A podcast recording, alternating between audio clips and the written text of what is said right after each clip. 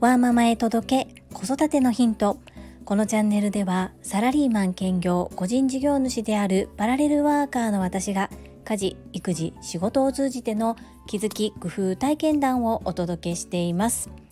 さて皆様いかがお過ごしでしょうか？我が家ではサワガニを約2週間ほど飼育していました。飼育していましたということは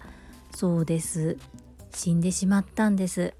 次男と一緒に飼育をしながら気づいたことについて本日はお話しさせていただきます。最後までお付き合いよろしくお願いいたします。我が家の可愛い小学校3年生の次男は発達障害グレーゾーンです。先月私が土日もお仕事の日がありまして次男を私の実家で見てもらいました。その時父が実家の近くにある山へ次男を連れて行ってくれましてそこに生息しているサワガニを捕まえて帰ってきたんですね。私としてはサワガニ捕まえたは良かったですけれども川へリリースしてあげてほしかったのですがおそらく次男が連れて帰りたいと言ったのと父が次男に飼育する楽しさを知ってもらいたいと思ったんでしょうね。それで持って帰ってきました。そこでまず餌は何をあげたらいいのかが分からず2人でインターネットで検索をしたところ雑食なので何でも食べますというふうな記載がありましたのでいろいろと与えてみました。綺麗な川の冷たい水のところに生息していますのでどうなんだろう持つかなというふうにずっと思ってたんですが元気に過ごしてくれていたのでちゃんとまめに水を変えてあげれば飼育できるんだということが分かってそして与えた餌も食べてくれていたので安心していました。ところが事件が起こりましてそれはきちんとした水槽に入れていなかったのが原因なんですけれどもお皿深いお皿にこうネットのようなものをかぶしていただけだったということがあり2匹捕まえてきたんですけれども1日ずつ2匹とも交互に脱走してしまったんです。それで我が家はマンション住まいなんですけれども玄関にサーガニを置いていたので最初玄関のどこかにいるのかなと思ったのですが見つけることができず1匹は1日後に見つかりそしてもう1匹はかわいそうなことをしたんですけれども見つけることができず5日後ぐらいにちょっと部屋の隅で見つかってしまったそんな状態でした。まず1匹目が死んでしまった時次男はどうして死んでしまったのかっていうのが理解できずになんで動かないの？どうして死んでしまったの？ずっと聞いてきました。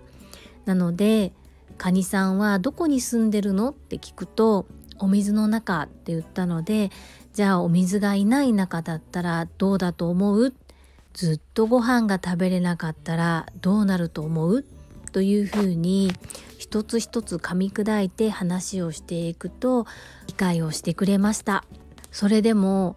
せっかく捕まえてきて大好きだったサワガニが動かなくなってしまったのを見て次男は泣いてました。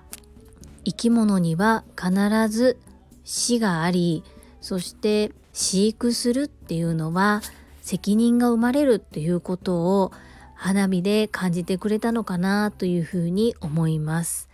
それから残った1匹を一生懸命飼育します。お水も毎日一緒に変えて餌も毎日今日はこれを与えてみよう。明日はこれにしてみよう。カニさん食べてくれるかな？そんな感じで一生懸命飼育してました。ところが残りのカニも死を迎えます。最初動いていないカニを見て寝てるだけかな？疲れたのかな？そんな風に言ってました。ですがいくら触ってももう動かないカニを見てどうして動かなくなってしまったの？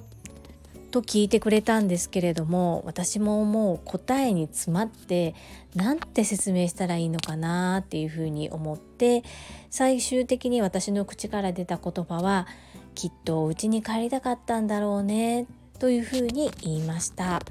これが正解かどうかは分かりませんが2人で土を掘ってお墓を作って手を合わせました。生き物を飼育するという経験ができたことはとても良かったと思います。カニにはちょっとかわいそうなことをしてしまったのですが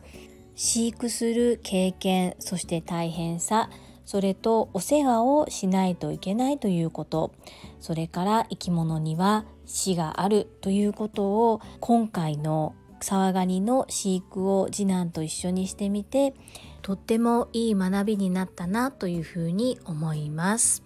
我が家はマンション住まいですので動物を飼育することはできません。